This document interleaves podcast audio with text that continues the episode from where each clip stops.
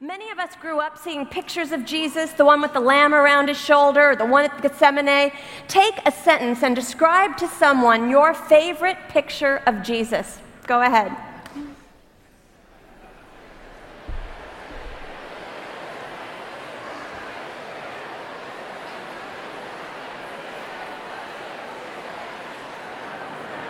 Well, as we come back to our seats, hopefully there were some pictures of Jesus that came to your mind. Uh, we have a picture of Jesus that we're going to put up now, and I want to ask you as I read the scripture if you see Jesus. We have kind of a long passage of scripture today, so I'm going to read it for us.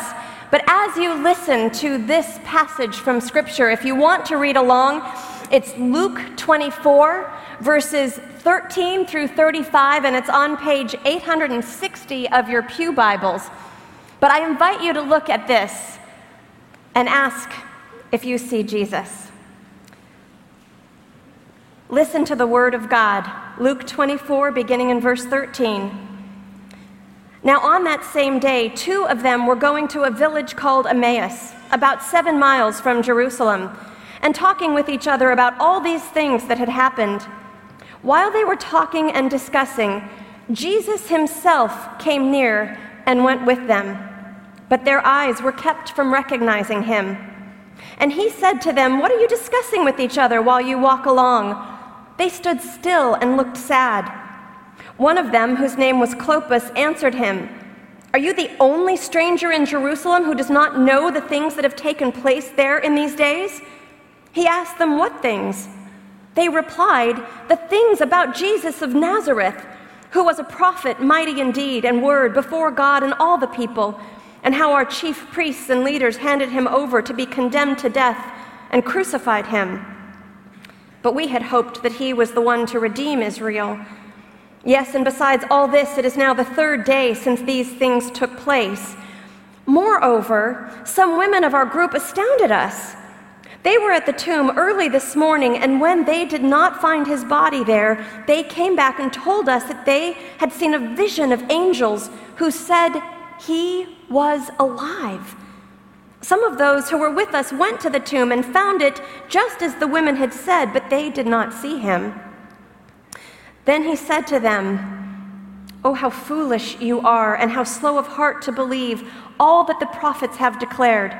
Was it not necessary that the Messiah should suffer these things and then enter into his glory? And then, beginning with Moses and all the prophets, he interpreted to them the things about himself in all the scriptures. As they came near the village to which they were going, he walked ahead, acting as if he were going on.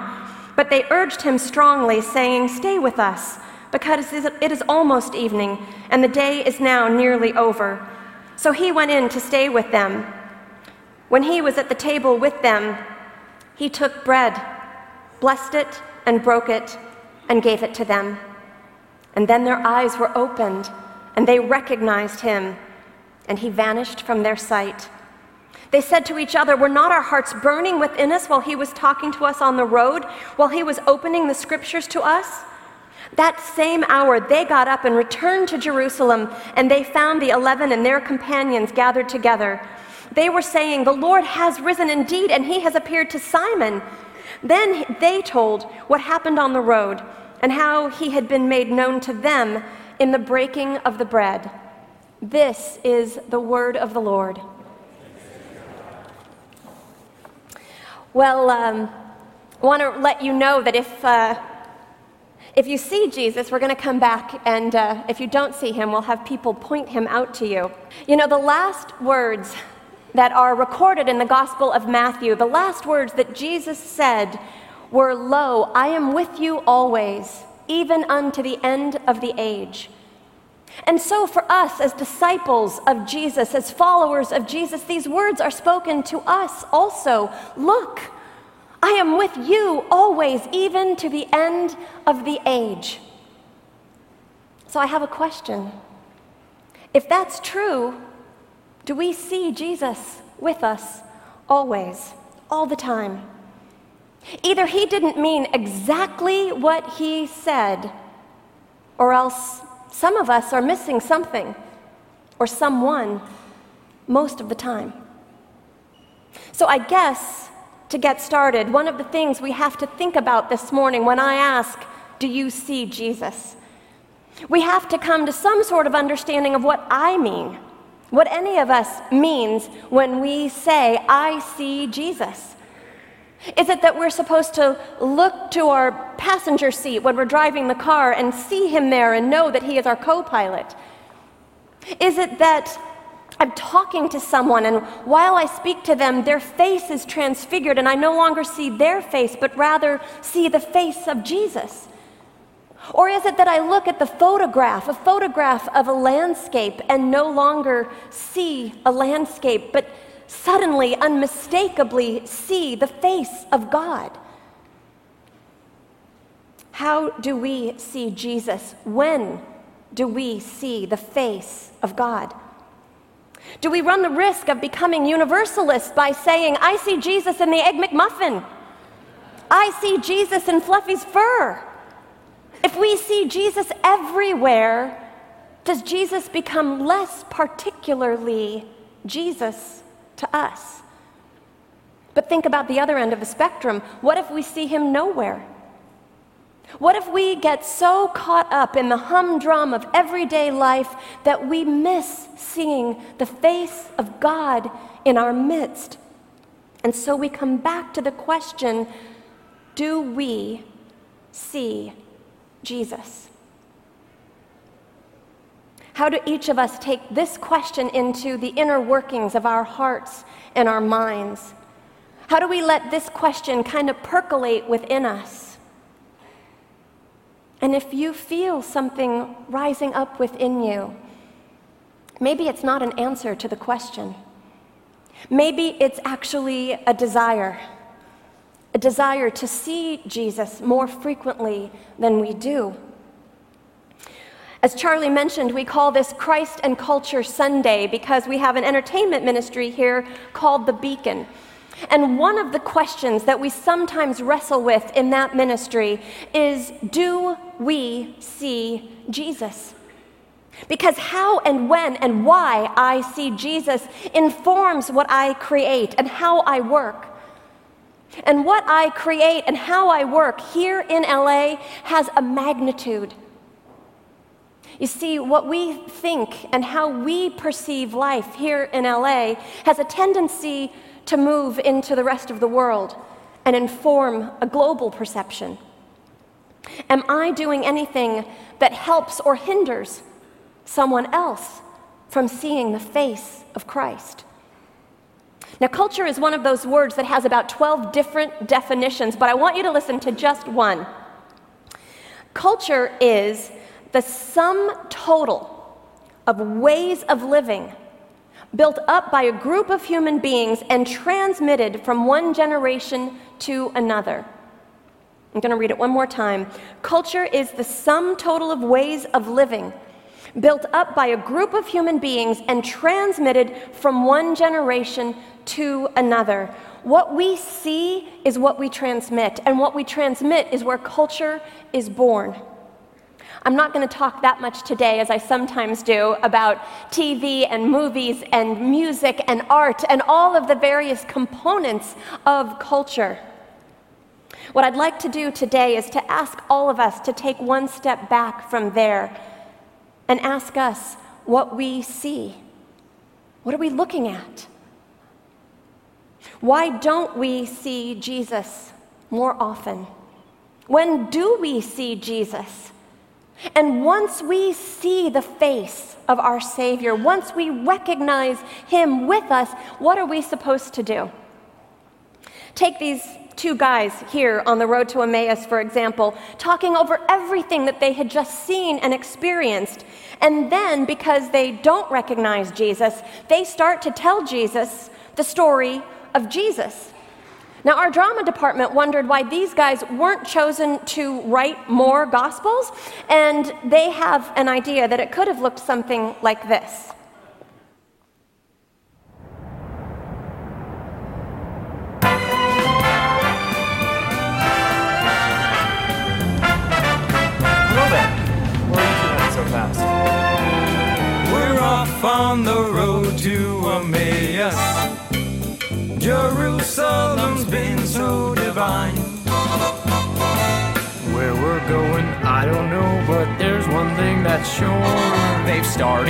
Started crucifying, and that ain't got a cure. Hey, we're off on the road to Emmaus. There's too much to deal with back there.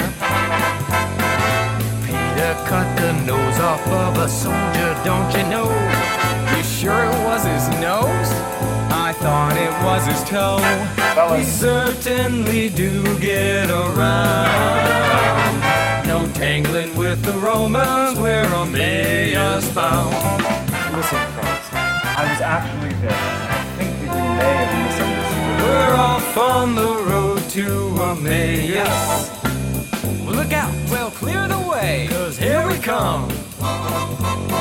We've seen two pigs get multiplied to feed a hungry throng. I would have gone for seconds, but the line was way too long. We're off on the road to Emmaus.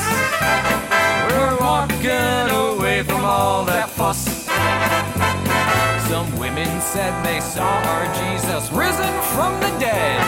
I think we all agree that they're not quite right in the head. Dane. We certainly do get around. We want to stay alive, so we're Emmaus bound. Say, mister, you look familiar. Are you sure we don't know you from somewhere? How could we? We're running for our lives, yes, we're Emmaus bound.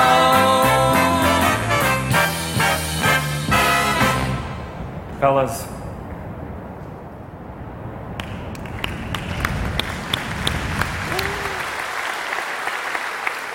And maybe that's why they didn't write the Gospels. If, uh, if you like what our Bel Air Drama Department does, we want to make sure that you know that they're having auditions the next three Mondays. Uh, you like what they're doing on screen, you want to be part of the, the, the whole mechanism of making these, make sure that you see Bob Lee or any of the people in BAD. They're going to be on the patio with more information, but it's the next three Mondays, open auditions for the Bel Air Drama Department. Jesus promises that He is with us always. So, why don't we see Him? What can we learn from the road to Emmaus? These guys are walking with Jesus, but they don't see Him. They see someone, but they don't see Him. And likewise, I think that Jesus is much more pervasively present in our lives than we know. And sometimes we don't see him either. What keeps us from seeing Jesus? Well, I think one of the reasons that we don't see Jesus is that we get too caught up in our own stories. We get too lost in our own disappointments and discouragements. These two guys were so overwhelmed with what happened that they got up and left town. They're focused on their disappointment. They tell Jesus, We thought this was the Messiah, but then they crucified him, so he can't be the Messiah because that wouldn't have happened. And we're so discouraged. We're sick of pinning our hopes on all the wrong things, and we don't know what we're going to do. Don't you see how this affects us? Now, Emmaus was seven miles west of Jerusalem. These guys are traveling west at the end of the day. Have you ever traveled west at the end of the day? Anybody ever been on the 101 freeway when the sun is just below your visor and you realize that you're driving like this, thinking, I can't see a thing? And you suddenly are aware that the other drivers around you are driving like this, thinking, I can't see a thing. But we all keep going 65 miles an hour. The sun can be blinding when we're traveling west at sundown. It's possible that these men didn't literally see Jesus because they were traveling in a direction that they shouldn't have been going at a time that they should have actually been sitting still. How often do we travel to where the sun is setting? We just want the day to be over. Why don't we anticipate the rising of the new day? When we have a bad day, don't we just want to rush the Calgon moment? God, take me away. We rush to the ending of the day.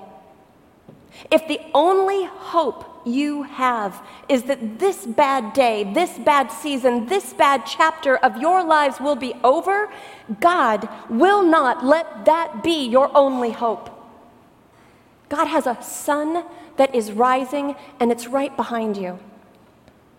God has a new day and a new chapter and a new season. When we get lost in our own stories, we have to remember that God has a story and his story does not end badly.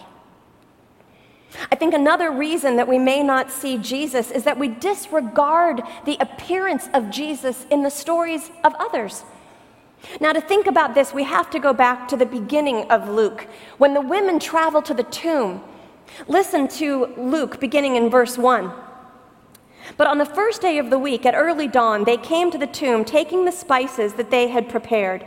They found the stone rolled away from the tomb, but when they went in, they did not find the body. While they were perplexed about this, suddenly two men in dazzling clothes stood beside them. The women were terrified and bowed their faces to the ground, but the men said to them, Why do you look for the living among the dead? He is not here, he has risen. Remember how he told you while he was still in Galilee that the Son of Man must be handed over to sinners and be crucified, and on the third day rise again. And then they remembered. Returning from the tomb, they told all this to the eleven and to the rest. Now it was Mary Magdalene, Joanna, Mary the mother of James, and the other women with them who told this to the apostles. But these words seemed to them an idle tale and they did not believe them. Why? Why was such a report so easily dismissed? Well, women weren't supposed to testify to anything at this point in time. Everything they said could be dismissed simply because they were women. Women shouldn't have had a story of this magnitude. It should have come from a man if it were going to come at all. We don't see what Jesus is doing when we miss him in the stories of others. The women had what's called an angelophany, the appearance of angels with a message. These women are the first to see what is happening, to begin to understand, to begin to add theme to narrative, context to circumstances. Some people wonder why the angels appeared to them and not to the men. And some suggest that it's because of the inclination of their hearts, that they went to the tomb because they loved Jesus. Even after his death, they wanted to honor him. All that was in it, as far as they knew, was a putrefying corpse and the knowledge that they were serving the one they still loved. Maybe that's why they saw angels. They couldn't have known that they would be the first people to see and hear something that would change the course of the world and rewrite the human story. And so they take this message and they rush back to the men, to the apostles, and they tell them what they saw and what they heard. And all but one dismissed this as an idle tale, as useless chatter the Greek word can also be translated as useless chatter. And so, ladies, the stereotype has been with us for a long time. I think there's a more interesting translation of the Greek word. The Greek word is leros, and it's used only once, only here in the New Testament. It's a medical term. So, isn't it interesting that it's Luke, the great physician, who is using this medical term to describe these women? The medical term refers to delirium brought on by a high fever. In other words, we could read this text as saying the men thought these women were sick, and so they didn't pay attention to them. Too often, we as Christians listen to someone else's story and we don't see Jesus. We're not looking for him in their story unless they're waving a flag under our nose and saying, This is Jesus, appearance of Jesus. It's somewhat sad that the subtlety and the nuance of how we tell a story is disappearing because we feel we have to hit people over the head if we are seeing Jesus. Listen up, Jesus is here. And how often do we hear the stories of non Christians? People that don't know Jesus, people that wouldn't see him, wouldn't recognize him. How often do we hear their stories and dismiss them, thinking, they don't know Jesus, they're probably sick, misguided, I'm not going to look for him in their stories. We need to be the ones who see Jesus. We need to be the ones that say, Do you have any idea who that is you're talking to? Who that is that's walking with you? Who that is that's inspiring you and transmitting truth through you? Doesn't it happen all the time here in Hollywood? Someone who's never seen a movie standing at Starbucks next to Angelina Jolie talking about the air quality. Somebody who's never been to a basketball game at a crosswalk next to Kobe Bryant. Star sightings utterly missed until someone rushes up and says, Dude, do you know who you've been talking to?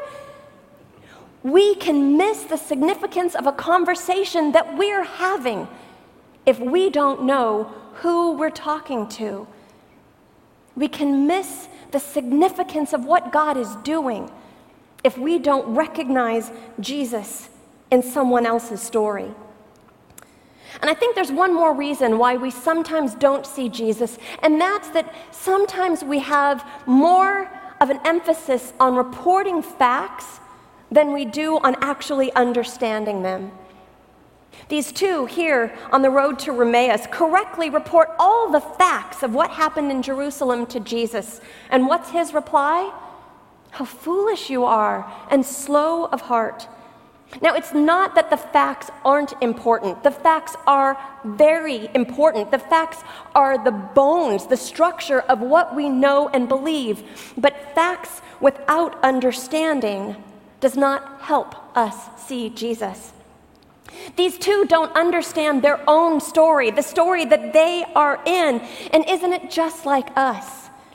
We can go over the data, over the facts, over and over and over again of what has happened to our lives, trying to understand. But ultimately, don't we have to hold it up to the Lord and say, Can you make sense of this? This thing called my life? Because I don't really understand it. Would you interpret it for me? Repeating facts does not lead to understanding. Praying that God will reveal Jesus in those facts will change your life. So, if we're so apt to not see Jesus, what help do we have in seeing him? Cleopas and his buddy tell Jesus exactly what happened in Jerusalem, and Jesus says, How foolish you are and slow of heart. Now, I truly don't believe that Jesus shows up and calls his friends stupid. Like, the first thing that the risen Lord does is appear to his friends and go, You guys are idiots. I don't think that's the first thing that the risen Lord does. I think that he has something very um, particular to say to them in this phrase, slow of heart. Slow of heart is how he is saying to them that they spent time with him every day. They heard his teaching, they saw his miracles, and yet their hearts had not been substantially changed by that. Heart refers to an inner commitment.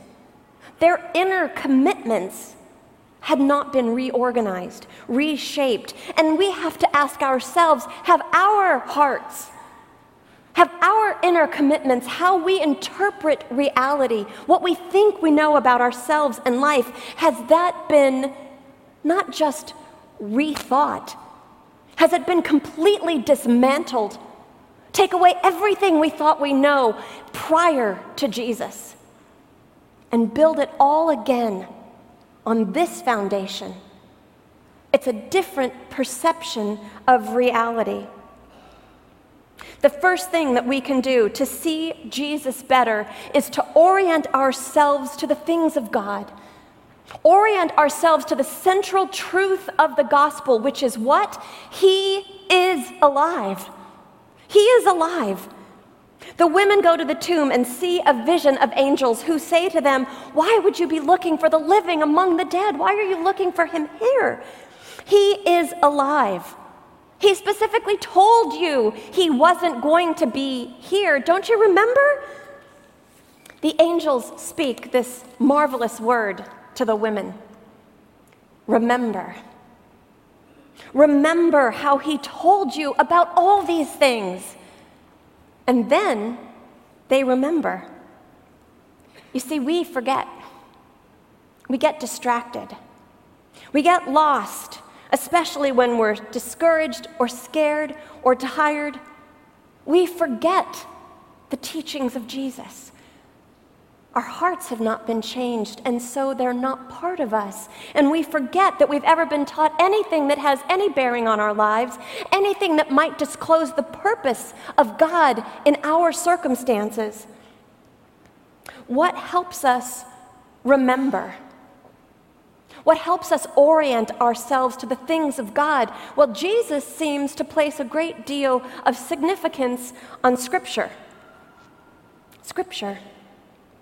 If we want to see Jesus more often and more clearly, we have to commit our hearts to learning and understanding the scriptures. All of them. Jesus began with Moses, book number one. Jesus began with Moses and the prophets, and he interpreted to them all the things about himself in all the scriptures I would like to be in that Bible study. I'm just saying. Are we looking for Jesus in all the scriptures? Or is it just the New Testament? Or is it just the Gospels? Do we see the purpose of God from the beginning of time to the end of time? Because I'm pretty sure that purpose is oriented around one truth, and that is that Jesus is alive. He always has been, He always will be. It's never going to change. We have to orient ourselves to that proclamation. And yet, even with this master Bible study class, this PhD class led by Jesus Christ Himself, they don't see Him. And by the way, I just need to take a moment, not, uh, hasn't much to do with our sermon, but I want to point out that it's here in Scripture that Jesus blesses the craft of acting. Did you see it? It says that Jesus acted as if he was going to go on. Jesus acted. If Jesus can do it, I think it's an okay vocation. So here we are. It's at the end of a very disorienting day, a very disappointing day. And the day is nearly over, and these two guys remember to extend hospitality to this stranger, and they say to Jesus, Stay with us. There is one way to see Jesus even when you don't see Jesus, and that is to urge the stranger to stay with you. Don't let go of remarkable encounters. Don't let go of ordinary encounters. Don't let go of each other because we might be entertaining Jesus unaware. For our guys here on the road to Emmaus, the revelation did not come in the encounter itself. For our guys here on the road to Emmaus, the revelation did not come in the teaching itself. For these guys on the road to Emmaus, the revelation came in the fellowship after the encounter and after the teaching. The revelation came in the breaking of bread. Sometimes I think it's kind of funny how much emphasis Christians working in entertainment place on the project itself to lead someone to Christ. Now, I will not say that that doesn't happen. I think it can happen. I think it has happened. I wouldn't discount that. But I think it's time to shift some responsibility back to the Christians in the audience. You are the ones who can have conversations with your friends after the movie, after the concert, after the season finale. You are the ones who can say, Hey, what did you think? What did you see? Here's what I saw. You are the ones who can fill your conversations with revelation. Let's take that opportunity. Driving home over pie and coffee, don't miss the opportunity to point out the face of Christ.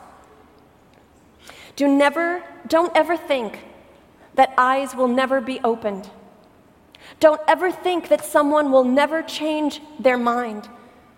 God can open someone's eyes like that.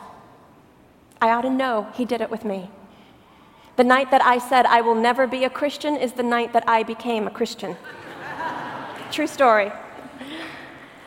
So, what do we do once we've seen Jesus? Once we've seen the face of our Savior, what do we do? Well, if we can take a lesson from the road to Emmaus, we go. We don't stay where we are. We take this message, we take this revelation, we take this complete reorientation of our lives, and we go. It can't wait until morning. Now, it is night. It is not safe to travel back to Jerusalem, but guess what? They're now traveling east. They're now traveling back to where they should be. They are traveling back to the beginning of a new day, a new thing, as God says, even in Isaiah chapter uh, 43 See, I am doing a new thing. How can you not perceive it? We go. We are messengers. Cleopas and his friend rush back to the other disciples and what do they hear? Peter.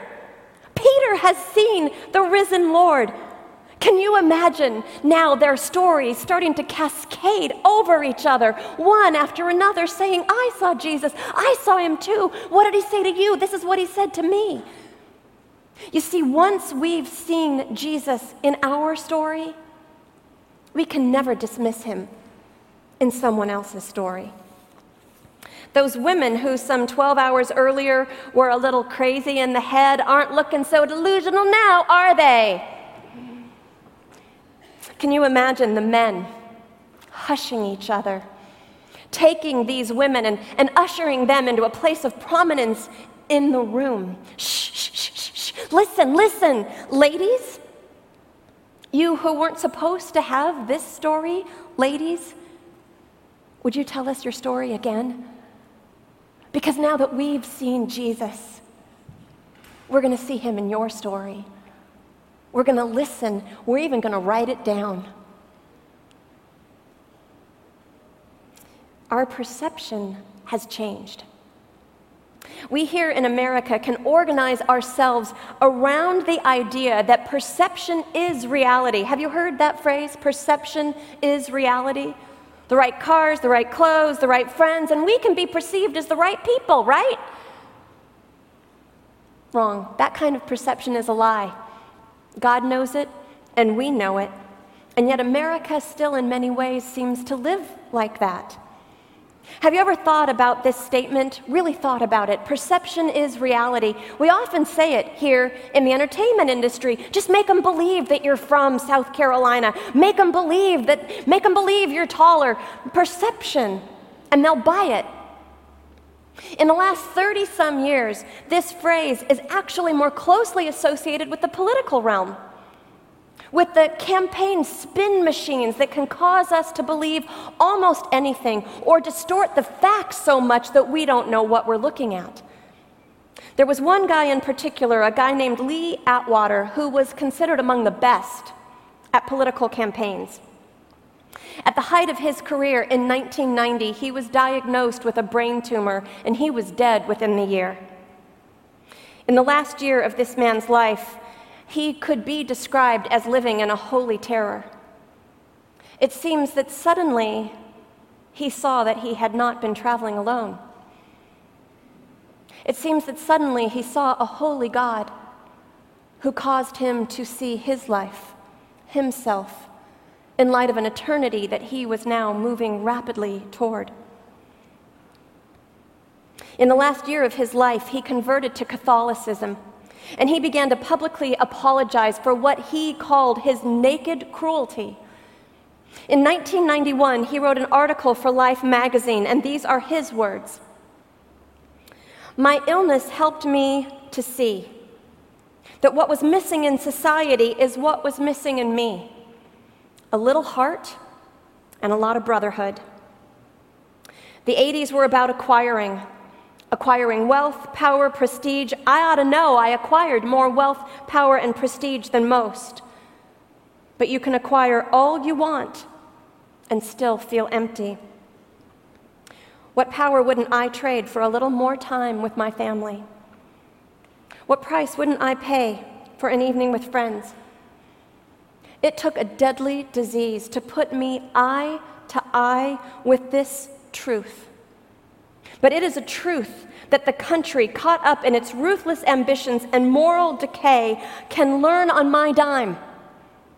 I don't know who will lead us, but they must be made to speak to this spiritual vacuum at the heart of American society, this tumor of the soul. Maybe the idea that perception is reality is more true than we've ever realized. Do we perceive Jesus? He's there whether we see him or not. The things that Jesus and scriptures have proclaimed will come to pass whether we believe them or not. Do we see Jesus? Do we recognize the truth of God unfolding all around us? If we extend the lordship of Christ over all creation, over every moment, past, present, and future, we have to see that there is no place he is not. Do we recognize him traveling with us? Do we recognize him coming in and going out among us? Do we know that he's listening to everything we say about ourselves? To everything we say about others? To every word we speak, speak to our children? Would Jesus recognize himself as the central character of our story, the hero? Would he see himself as the author and perfecter, the writer of the dialogue, the orchestrator of the music, the designer of the set? Would Jesus recognize himself in our stories? We all tell our stories every day, and we listen to the stories of others. Gosh, a funny thing happened on the way to the market. I can't wait to tell you what happened to me last night. You are never going to believe what my boss said today. And so it goes, and so it goes, and we tell our stories. Do we see Jesus? May the grace of God give us eyes to see ever more clearly, ever more dearly the face of our Savior. Let us pray. Holy God, we thank you for this gift of faith. God, we thank you for this prayer that we sung earlier today. Eyes be open. Awake, my soul. And God, it is our prayer that we see you more, that we remember, that we orient our lives around you. Jesus, we give ourselves to you. Help us to see you. And God, as we pray over this morning's offering, even now we can envision your face, your hands receiving this offering. Not something that we give to the church, but something that we give to you. And we can see that in this offering that you go into the world, your hands, your feet, your face. May the world see you, Jesus, in what we offer to you today. Our money, our time, our talent. May you be revealed. We pray it in Jesus' name. Amen.